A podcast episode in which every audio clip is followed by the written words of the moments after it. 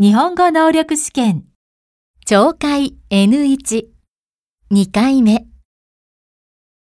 これから懲戒試験を始めます。メモを取っても構いません。問題用紙を開けてください。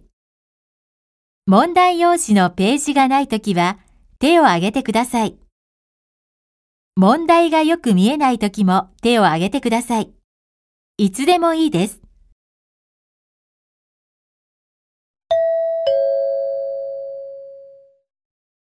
問題1、問題1では、まず質問を聞いてください。